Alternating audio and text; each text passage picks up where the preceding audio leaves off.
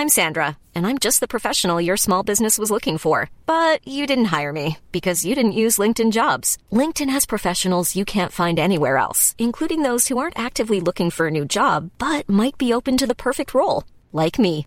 In a given month, over 70% of LinkedIn users don't visit other leading job sites. So if you're not looking on LinkedIn, you'll miss out on great candidates like Sandra. Start hiring professionals like a professional. Post your free job on linkedin.com/people today. My business used to be weighed down by the complexities of in-person payments. Then, Stripe Tap to Pay on iPhone came along and changed everything. With Stripe, I streamlined my payment process effortlessly. No more juggling different methods. Just a simple tap on my iPhone and transactions are complete. What's truly remarkable is how Stripe caters to all my customers' preferences. Whether they're using cards, Apple Pay, or other digital wallets, Stripe ensures a smooth checkout experience every time. Setting up Stripe was a breeze, taking just minutes to get up and running. From local markets to global retailers, Stripe helped me expand my reach and grow my business with ease. To learn how Tap to Pay on iPhone and Stripe can help grow your revenue and reach, visit stripe.com slash tap iPhone. Daily Tech News Show is made possible by its listeners. Thanks to all of you, including Scott Hepburn, Bjorn Andre, and Jeff Wilkes. Coming up on DTNS, Apple wants NFL Sunday ticket and more, but the more might be too much for the NFL. Plus, Andrea Jones Rooy explains why scientists don't really know how AI works. Black box. Mystery. This is the Daily Tech News for third Tuesday. Tuesday. It's Tuesday. It says Tuesday. Tuesday, November 22nd, 2022 in Los Angeles. I'm Tom Merritt.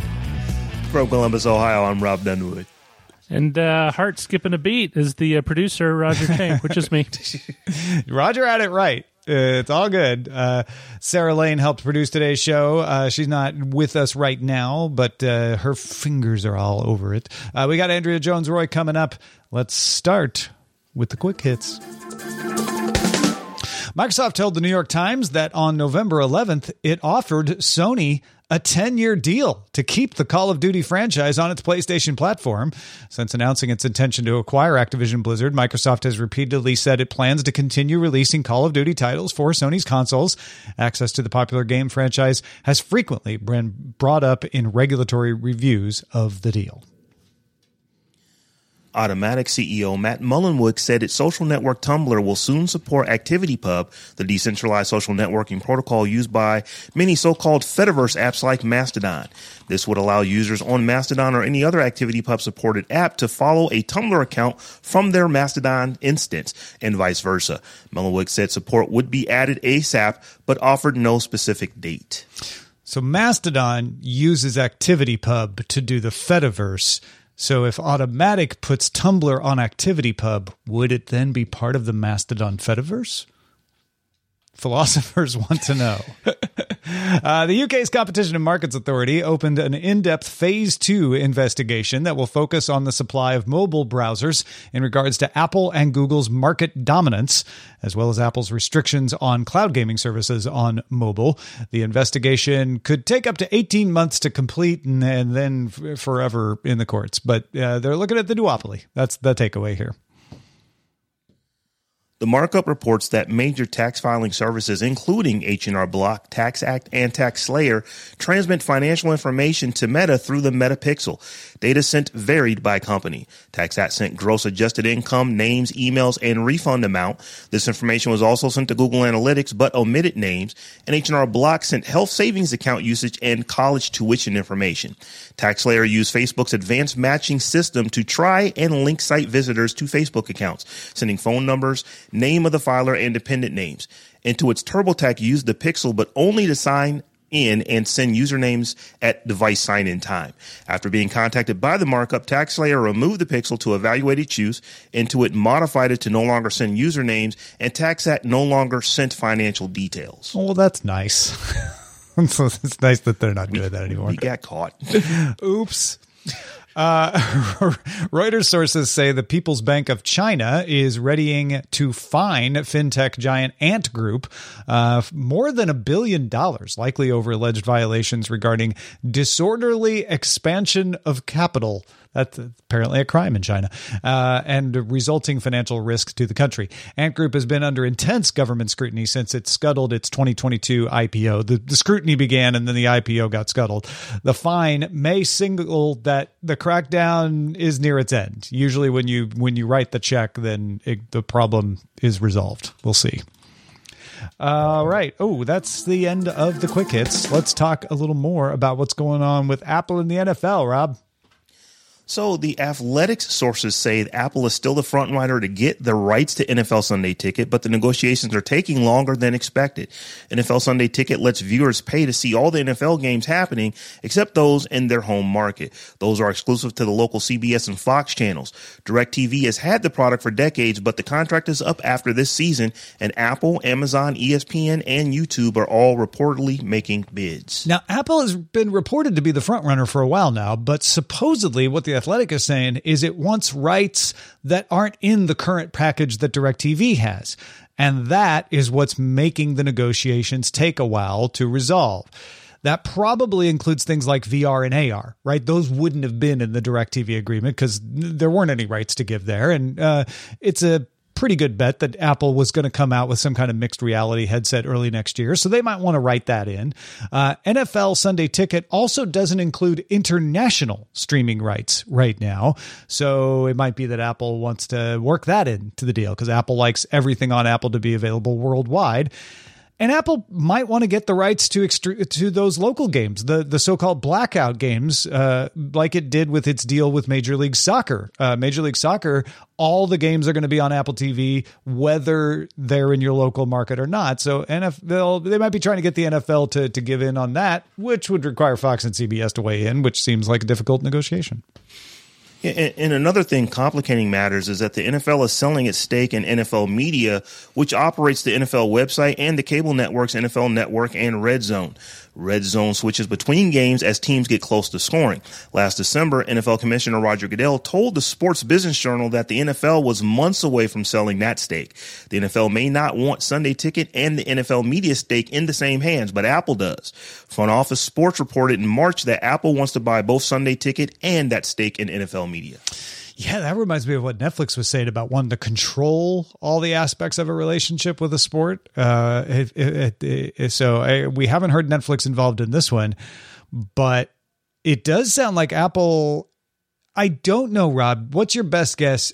Is Apple just trying to get as much as it can and it'll settle for what it can get, or is this going to be an all or nothing thing? No, there's there's no question. Apple wants everything it can get, mm-hmm. and w- we will see whether or not they, you know, what they're going to be willing to accept. But the NFL is one of the most powerful brands in, in America, if if not the planet, and I think they're trying to be very careful that we don't want to give up too much of that power to another single entity. I mean, you know, to an is, even more powerful organization. Brand. Yeah, yeah. yeah you know, you, they, they don't want to give too much juice to another company that already has a lot of juice. So I think that that's probably a big part of what's going on here. Yeah, I I think Apple has got a lot of cash to wave around in front of the NFL, but the NFL is also a brand that has a lot of influence and sway and a lot of cash of its own. So maybe Apple's cash waving doesn't work as well with the NFL as it does with an AI startup in Silicon Valley, uh, which is probably dragging out these negotiations. That, that's a really good point. Uh, I like what I like the idea. We don't really know what's going on. This is all based on reports, but I like the idea that Apple would like to make it simple. That's a very Apple-y thing to do, and and they have done it with Major League Soccer to great effect. You subscribe to Major League Soccer, you get all the games. Done.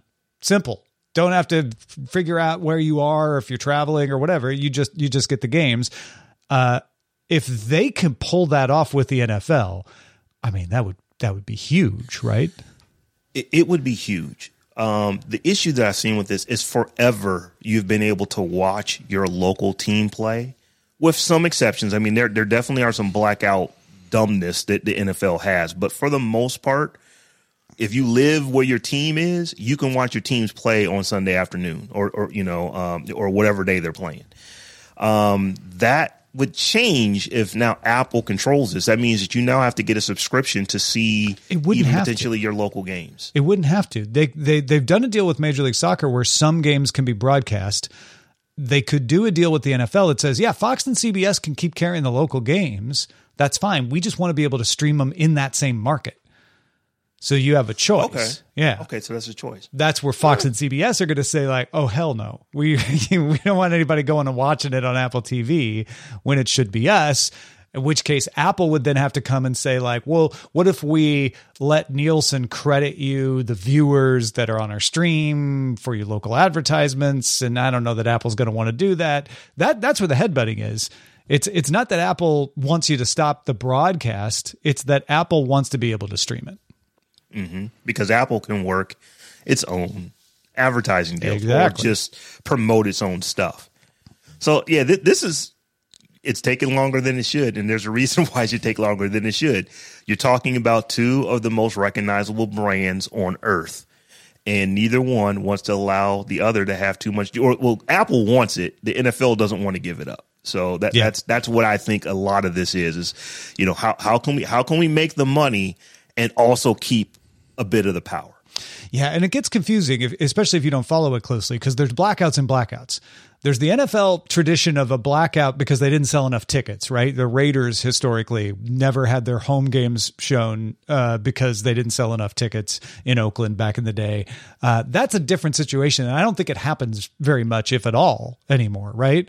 Uh, The blackout we're talking about here is if you have NFL Sunday Ticket on DirecTV and I live in LA, I can't watch the Chargers or the Rams on NFL Sunday Ticket because they want me to watch Fox or CBS for those.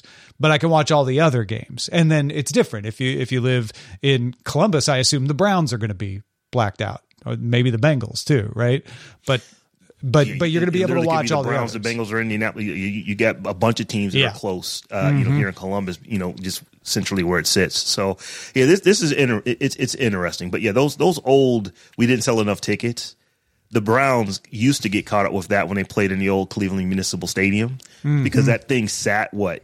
Ninety thousand people or something like that. infinite number of people It's just, there, yeah. it's like just. I mean, they were giving tickets away to school kids. Like, hey, you, you, people walk on the street. Hey, come in and watch this, just so our local market, Yeah, can, yeah. you know, uh, you know, can actually watch the game. So I'm glad that that's you know pretty much solved with smaller stadiums. it does feel like Apple's gonna gonna get something out of this. I, I doubt they walk away just because they can't buy. I mean, we didn't even talk about them buying NFL Network. Uh, I could see them taking that and just putting it on on Apple TV and saying NFL Network now available to everybody. That would be an interesting play. Uh, Red Zone, same way. Uh, I doubt they'll walk away from this if they don't get everything they want. I, I assume it's still worth it, even if they just get the same deal as DirecTV. My guess is they'll be able to get more than what DirecTV had, even if it's just the mixed reality stuff. What would be the thing that you that, that you would like to see as an NFL fan? I don't have a problem with Apple getting it so long as I can easily subscribe to the stuff that I was able to easily subscribe to before. Um, and Apple, they may want everything. I don't think they would walk away because they have to remember that there's a big company named Disney that is right behind them in the negotiation of this as well with ESPN. Um, so th- there are other players. So they can't play too hard of hardball just because. Okay, no, we'll just go ahead and do that deal with Disney. It Yeah. was, you know, it Yep. was more advantageous to the NFL. So they've they've, they've got to teeter this, you know, you know, really really carefully to make sure they don't close themselves out by trying to have everything. Yeah, Apple could write the bigger check. I think that's why they're the front runner. Uh, even even than Amazon, they can they can write the bigger check. Certainly uh, over Disney's ESPN or, or even Google's YouTube uh, these days. So it's it's a matter of how much they can get, and that's actually a pretty good bargaining position. Uh, you know, would would you like to take less from Disney, or would you like to give us what we want? yeah. Uh, all right. Uh, there's lots of ways. If you got uh, thoughts about this, let us know your favorite team and which streaming service uh, you would like uh, to to have get the NFL. Uh, how can they folks get in touch with us on the socials? So, feeling social, get in touch with the DTNS audience on socials at DTNS on Twitter, at Daily Tech News Show on TikTok, and at DTNS Picks on Instagram. Many of us have those stubborn pounds that seem impossible to lose, no matter how good we eat or how hard we work out. My solution is PlushCare. PlushCare is a leading telehealth provider with doctors who are there for you day and night to partner with you in your weight loss journey. They can prescribe FDA-approved weight loss medications like Wegovy and Zepbound for those who qualify. Plus, they accept most insurance plans. To get started, visit plushcare.com slash weight loss. That's plushcare.com slash weight loss. The Claude 3 model family from Anthropic is your one-stop shop for enterprise AI. With models at every point on the price-performance curve, you no longer have to make trade-offs between intelligence, speed, and cost. Claude 3 Opus sets new industry benchmarks for intelligence. Sonnet strikes the perfect balance between skills and speed, and Haiku is the fastest and lowest cost model in the market, perfectly designed for high volume, high speed use cases. Join the thousands of enterprises who trust Anthropic to keep them at the frontier. Visit anthropic.com slash Claude today. My business used to be weighed down by the complexities of in person payments. Then, Stripe Tap to Pay on iPhone came along and changed everything. With Stripe, I streamline my payment process effortlessly. No more juggling different methods. Just a simple tap on my iPhone, and transactions are complete. What's truly remarkable is how Stripe caters to all my customers' preferences. Whether they're using cards, Apple Pay, or other digital wallets, Stripe ensures a smooth checkout experience every time. Setting up Stripe was a breeze, taking just minutes to get up and running. From local markets to global retailers, Stripe helped me expand my reach and grow my business with ease. To learn how Tap to Pay on iPhone and Stripe can help grow your revenue and reach, visit stripe.com slash tap iPhone. Machine learning, deep learning, all these different kinds of algorithms out there that people call AI are used a lot more often these days. They're in your smart devices, they're in your smart homes, they're in your text to image generators if you're out there doing the DALL-E. There's a rising concern, though, uh, it's been rising for a while, about the fact that we really don't know how these algorithms get their answers. Uh, recently, Chloe Xiang wrote a story called Scientists Increasingly Can't Explain How AI Works. Uh, we asked Andrea Jones Rooy, data scientist, comedian, circus performer, and host of Majoring in Everything, to join us again to talk about why that is uh, and how big of a problem this might be. Uh, Andrea, thank you for for doing this. Thank you so much for having me. I always love talking about problems with data science. So Ah, it's depressing, good. but it's very interesting. So thanks very much. I've, we're happy to benefit from that being your thing. Uh, Great. So, what did you think of this article, first of all? So it's an excellent article, and I'm really glad that it's out there and circulating around. As you said, it's not something that's a new problem or something that is new in terms of data scientists' awareness of the black boxness, but I think we really cannot say enough out loud and as far and wide as we can that we we do not know what's going on in the vast majority of these models. In some cases, that doesn't matter. But increasingly, as you said, if we are going to apply data science, machine learning, AI, and we use those words maybe problematically interchangeably as well, if we're going to be using all of that in our everyday lives, we really should have an understanding of what's going on in them and an understanding of the limitations of those models and how those models might actually be incorrect and what that might mean for all of us. So I'm so glad that that it was written and I'm so glad that you're spotlighting it. Oh, thank you. Um, it, it is something that do you, that I think is becoming more uh, more well known uh, that that it's a problem. Uh, if you can, is there an easy way for people to understand why that is? I think a lot of people say, "Well, you built the thing. Why can't you tell how it works?" Right. Well, I was thinking about this, and one of the easiest ways in, uh, I think, is to think about machine learning in contrast with statistics. And for now, I'll focus on machine learning, and we can sort of leave aside that AI is a deeper, deep learning or more complicated machine learning. But even a simple machine learning model, one of the things I say to my students is even those, we don't exactly know how they work. So if viewers remember their statistics class, or even if you don't, generally in old fashioned statistics, what we're doing is we're saying, here's a set of variables that I think matter, right? Here are a couple of data points that I think might explain the GDP of a country, you know, the population, the this, the natural resources, all that good stuff. And in statistics, we, the researchers, specify that model. We say, I think this is going to be positively associated with GDP. I think this is going to be exponentially associated with GDP. And we build it out and then we test it and estimate it and evaluate it. And we kind of do some diagnostics. Obviously, I'm oversimplifying, but that's what we're doing. Sure. With machine learning, we're basically saying, here's what the ingredients are. This is sort of the simplest version of machine learning. We say, I'm going to take those exact same data points. I'm going to take GDP, population, natural resource, all that stuff. But I'm going to say, hey, computer, you tell me how they fit together. I'm going to tell you which ones to look at. And then you find out what the patterns are that best explains that thing that I want to understand or predict, which is GDP. And in that case, even in this very simple model where we've been very clear about what the ingredients are, we maybe collected the ingredients, we can look at every data point we only get output that tells me, okay, the computer says this is the uh, estimated effect. The computer says this is the predicted value two years from now. Or if we increase natural resources by this amount, this is what we would expect uh, the value to be in the future. And we don't really know from those models as easily as we do with statistics. We don't really know the why we're very good at point predictions and we can evaluate how good our predictions are by waiting until the future arrives and then saying, hey, we got it right or we got it wrong. And there are other technique, techniques we can use to test within the model, but we never walk away with a sense of like, ah, this is why it works. Like you really have to do a mm-hmm. lot of mm-hmm. gymnastics in machine learning to walk away with something like, now I understand you know, why natural resources is a strong predictor of GDP, or I have a sense of what the deeper underlying reason is for such and such playing a role. We tend not to get that. And in this particular example, it may not matter that much because if all I want to do is make some investments in some countries, then I just care that I'm right.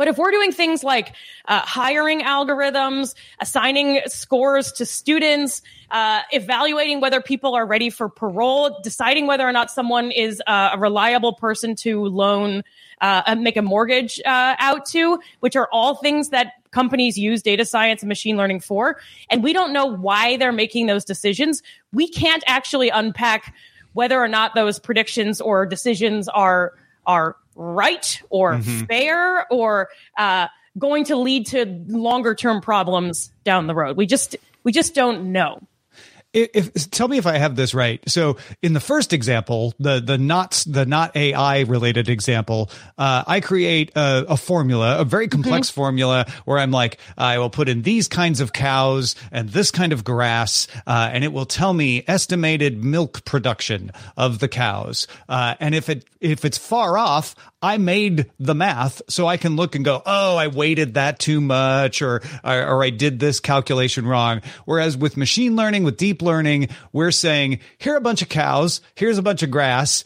Uh, we know the math is good at associating things, but it's not good particularly at associating cows the way our original example was. So it just outputs stuff that looks right, but you can't look at the equations it uses because the equations are for associating things, not specifically for cows. And so you don't know how it got to its answer. That's basically the idea. For statistics, we also don't necessarily go in and say, "Oh, I'm going to weight this 2x or 3x." You know, uh, the, uh-huh. the okay. when we estimate, you know, a regression line, it can tell us that the slope should be 2 or 3 or whatever. So there's still, you know, an element of guessing there, but generally that's the idea. And if we think about and you might say, well, in this simple example, I can probably work out backwards what the coefficient on cow and sheep and mm-hmm. whatever should be. I like this model. It reminds me of like a Settlers of Catan model of or something like that. But you think about the kinds of things that we do for like facial recognition and various, you know, things in your home. You're using maybe thousands of variables. And there's just no way as a human to sit down and work out how all those variables are being combined and in which way. Like we could get the computer to spit out a whole bunch of coefficients, but it's actually probably, and in deep learning, basically what you're doing is you're doing one of those algorithms and then you're using that result to feed into a new algorithm and then using that to feed into another. So it's sort of this mm, nested mm-hmm. machine learning situation. So you simply, the amount of time it would take for a researcher to tease out what any one prediction is doing would probably be I don't know, maybe a, a full week of work. I'm kind of making this up. I don't really know but that would be for every point prediction that you're making. Like it quickly becomes impossible and intractable, which is why we use computers to do it. And part of the reason right, data science, right. it's it's kind of like that. You, you just need a deep learning algorithm that can tease out why the deep learning algorithm did its thing, but then you'll need well, an algorithm to tease out that one. And yeah, yeah, yeah. Exactly. It's it's like the I, I don't know who the philosopher is, but it's you know if the brain were simple enough for us to understand, we wouldn't be smart enough to understand it. Like that's kind of what's going on here. Is that what's cool is that it can do a lot more than humans can do as far as taking all these variables. You know, we have an intuitive sense of, yeah, I think you want more cows or more sheep. And the computer, it can look at all the sheep that have ever existed in the whole wide world and combine it with everything else that we decide to feed to it. And we just don't know why we got those outcomes. Right, and, and, right. and as I said, in many cases, if what we're trying to do is predict maybe we don't care another limitation on on sort of the machine learning revolution that i talk to my students about in addition to the very profound biases as far as like who gets sentenced to how much time in prison and all of that which shows uh, is very racially biased for example uh, is is we really don't walk away with much of an understanding. And so regular statistics call me old fashioned but regular statistics tends to be more useful for saying well like in a more generalizable way, what are some of the mechanisms by which increasing cows in our country would give rise to GDP? I'm not saying you mm-hmm. can't get mm-hmm. that through machine learning, but you can almost you can in many cases learn more about the world through a simpler model and because it's simpler we can then generalize it and actually mm-hmm. think about policies uh, in another way i'm not saying one's better than the other but you know explanation and point prediction are two very different exercises That's great. Uh, I mean, we haven't even gotten into so what do we do? We're going to have to have you back uh, to talk about that because that's a whole topic of its own. But uh, w- would you say if you had to leave the listeners with with one thing, it's uh, it's it's that you should just be aware that these tools are useful, but they're not perfect, or something like that. That's pretty close to what I would say. I would say the number one thing, and as I was reading the the excellent article in Vice that that prompted this conversation, I think it's so important. They they put it extremely well. It's just so important that we as humans realize that even though machine learning, deep learning, AI sounds incredibly sophisticated and it is very complicated, it's not the same thing as saying it's a correct or capital T truth interpretation of the world. And one of the things that I really get concerned about is when I work with companies and CEOs and really smart people who, who stare at data all the time and make really big decisions using data and using the output of machine learning variables is we've got to remember that all of these, all of these are wrong. That doesn't mean they're not useful, but every prediction is an estimate. We, the researchers, the humans have chosen. I've still told the computer, hey, pay attention to cows and sheep as opposed to chickens and cars or whatever it is, right? And I can make that list really broad, but I'm f- deciding what data to look at and I'm letting the computer do what it will with it. But that doesn't mean that I've actually gotten to a capital T truth answer because maybe I'm missing a whole bunch of data that I left out. Maybe the data itself is super biased. I overcounted cows. I undercounted chickens because most of them were underground. I don't know how chickens work, right? Uh, but I think the humility, you know, it sounds so technical and it is very technical and it can get very, very, very precise, but that's not the same thing as being right. And we've got to use our own human judgment and our own ability to say, does this prediction make sense? What am I leaving out? What am I overcounting? When I look at the results of my study, am I systematically denying more people of a certain type uh, uh, loans from the bank? Is that a problem? Can we look into it? And so it really, you know, machine learning outputs are information and they're useful, but they're not correct. Ever. Yeah. So, so algorithms are like people, basically. Some of them are good, but nobody's perfect. Uh, I, I love that. Andrea, thank you so much uh, for helping us understand this. If folks want to find more of what you do, where should they go? I am at Jonesrooy, J O N E S R O O Y, on all the social medias and at jonesrooy.com. Fantastic. Thank you so much. Thanks for having me. Real quick, uh, I wanted to uh, correct myself. Earlier, I said that the Ant Group uh, scuttled its IPO in 2022. Uh, that would be this year. Uh, they they did it back in, in 2020. So uh, sorry for the the verbal typo. Rob, you ready to check the mailbag? Let's do it. Let's do it. Uh, we got an email from Will who says, I'm a 40 year old father and I was lukewarm about 3D programming until I saw Beauty and the Beast in 3D. It was like a moving pop up book and was incredibly entertaining. Animation is incredible in 3D, and for that alone, I was super sad it didn't catch on better. I'd be thrilled if it came back and would pay a hefty premium for it in Disney Plus, in particular, if they offered the content. Thanks again for the wonderful work. He isn't the only one who uh, emailed us about 3D TV. No, David sent the letter in and says, as someone who bought a 3D TV during the 2010s craze and enthusiastically tried to use it, the Sandra Bullock movie Gravity was fantastically immersive in 3D, and so were sports like football, soccer to the rest of the world, uh, Formula One and tennis. I can tell you what I think killed 3D Twitter. If you recall, those were also the heydays of Twitter when we were all talking about the second screen. We were all live commenting on sports events as we watched them, and you just can't do that with 3D glasses on. I remember feeling torn technology or community, and Twitter won. But now that Twitter is dying, maybe 3D can make a comeback. I think uh, rumors of Twitter's Kind death regards, maybe, David. Maybe, maybe greatly exaggerated, but uh, good one, good one, David. Fact that you want to look down at something else, uh, kept the glasses uh, off your face, which is which is a good one. And then we also got this one regarding the chicken and egg problem with content for 3D televisions. There's already a driving force for new 3D content: VR. Virtual reality is the perfect medium for 3D movies, shows, sports events, etc. And by targeting VR platforms, content providers would at the same time target 3D TVs. Finally, I think the biggest question is what sort of glasses free technology will be used? If it's something like a light field display, then we're not talking about just 3D televisions, but full on holographic displays.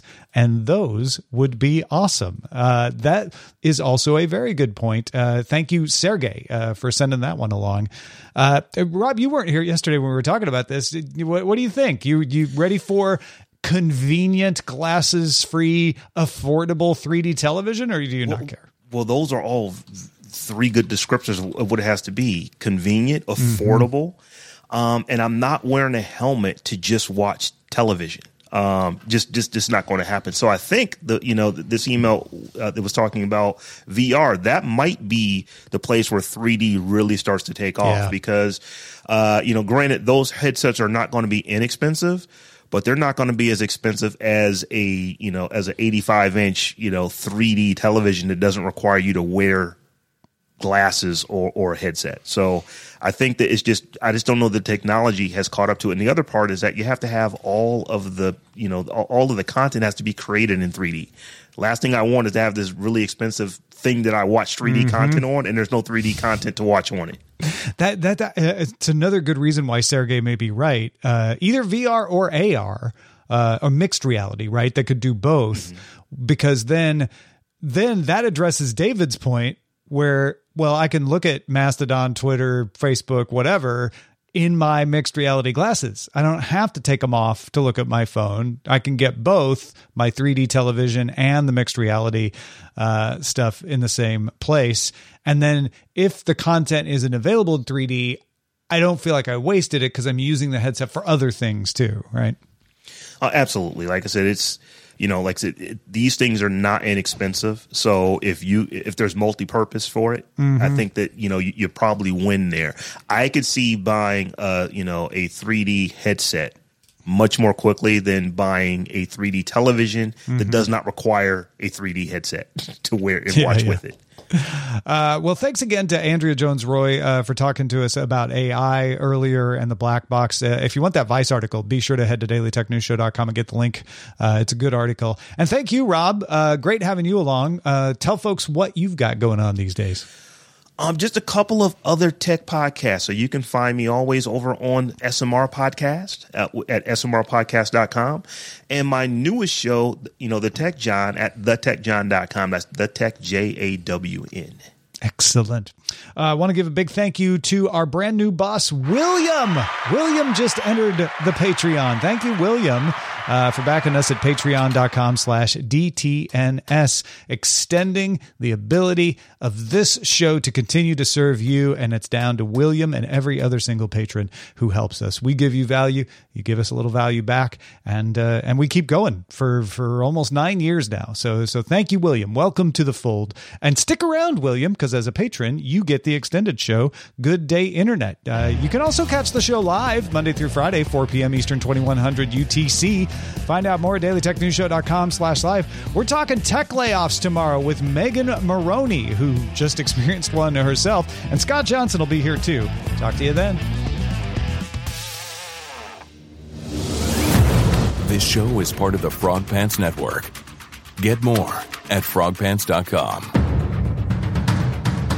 Diamond Club hopes you have enjoyed this program.